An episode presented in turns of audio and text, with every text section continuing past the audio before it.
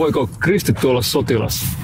Tuo on hyvä kysymys, koska kun elämme tällaista aikaa, että Euroopassa jälleen soditaan, niin se on hyvin perusteltu kysymys. Esit, voisin esittää sinulle vastakysymykset, miksi kristitty ei voi olla sotilas.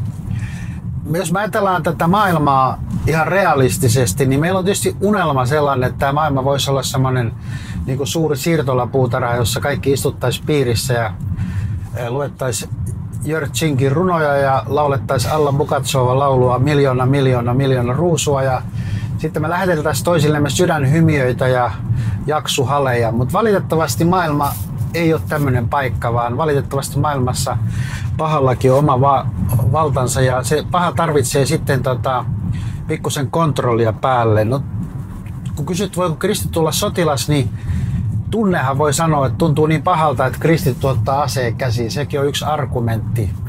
Ja voi olla, että joku sitten vetoaa siihen, että ei huvita, en halua, en halua olla kristitty. Ja silloin me mennään siihen kysymykseen, että jos esivalta on olemassa ja se tota, asettaa meille jonkun tehtävän, niin totellaanko me sitä vai ollaanko me sitten pettureita. Eli mä näkisin, että kristittyä koskee myös yhteisten lakien noudattaminen. Mutta jos Raamattu sanoo, että älä tapa, niin onko sitten oikein tappaa? No tässä pitää sanoa sulle, että meidän pitää varoa, ettei me olla hengellisempiä kuin Raamattu itse. Jos me ajatellaan vanhaa testamenttia, siellä olevia vanhan testamentin merkittäviä hengellisiä johtajia, Abrahami tai Daavidi tai Mooses, niin nehän oli kaikki sotaväenjohtajia. Niillä oli sotaväki myös johdossa, ne olivat erittäin hyviä sotilasjohtajia. No sitten jos mennään uuteen testamenttiin, niin siellä tota, Jeesus kehuu kahden ihmisen uskoa erityisen suureksi. Toinen oli syyrofoinikkialainen eli libanolainen nainen ja toinen oli sitten Kapernaumin sadanpäämies. Eli se sadanpäämies tarkoitti, että se oli armeijan upseeri, sadan sotilaan johtaja.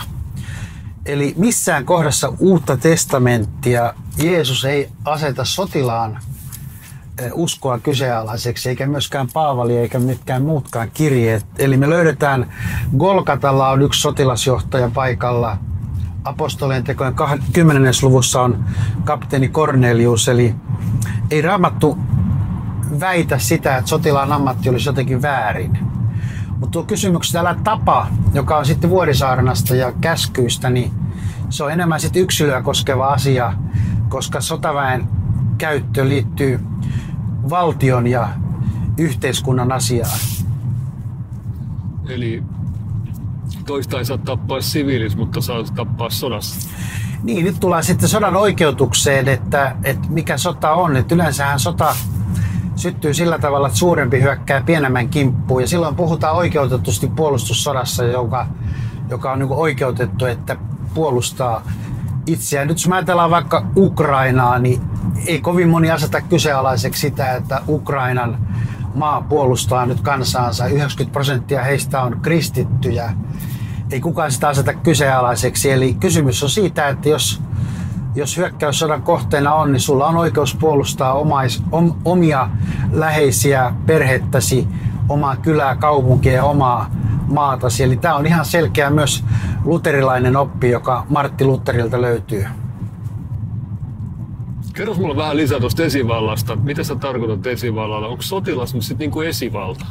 No esivalta on mitä, se... Miten musta tulee esivalta? Niin, mikä tahansa yhteiskunta on ollut eh, historian aikana, jonka me tunnetaan, niin jonkinlainen esivalta siellä on ollut. Eli joku käyttää poliittista valtaa, joku käyttää oikeusvaltaa. Ja esivalta on niin kuin annettu meille ja, ja, ja se on niin kuin eh, Jumalan antama asia meille, että esivallan tehtävä on niin kuin huolehtia, että me saadaan elää rauhassa – ja sen takia meillä on poliisit ja meillä on puolustusvoimat ja meillä on erilaiset viranomaiset, joiden tehtävä on itse asiassa suojella meitä kaikkia. Ja ongelma muodostuu sitten, jos tämä esivalta rupeaa käyttämään sitä miekkaa väärällä tavalla. Silloin se on ongelma asia. Ja tästähän meillä on esimerkkejä vaikka Hitlerin ajan Saksa. Niin, niin.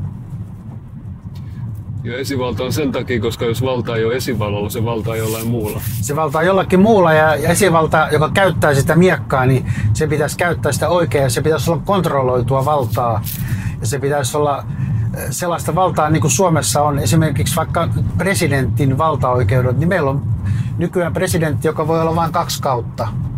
Sen takia, että valta myös sokaisee ihmisen. Miten jos esivalta valitsee sodan? Onko sillä oikeutusta? No tässä tapauksessa, jos on puolustussota, niin se on oikeutettua. Eli esivallan tehtävä on puolustaa silloin omia kansalaisiaan, niin kuin me nyt näemme Ukrainassa tai historian aikana olemme monta kertaa nähnyt, mutta, mutta sitten jos esivalta käyttää sitä miekkaa väärin, niin kuin sanoin, niin sitten meidän pitää vähän ajatella niin kuin Bonhoeffer ajatteli silloin natsi vallan aikana.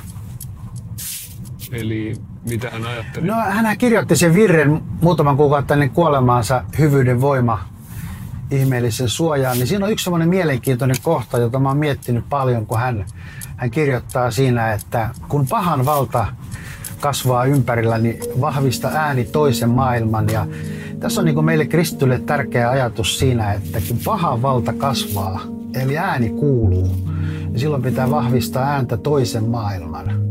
Eli pahahan kuuluu. Sehän on konkreettista. Sä kuulet sen sodan paukkeen, sä kuulet räjähdykset, sä kuulet kaiken sellaisen ihmisen kärsimyksen, itkun ja äänen. Se on ääntä, sä kuulet sen. Ja silloin kun tämä pahan valta kasvaa, niin silloin pitää kristittyjen vahvistaa ääntä toisen maailman.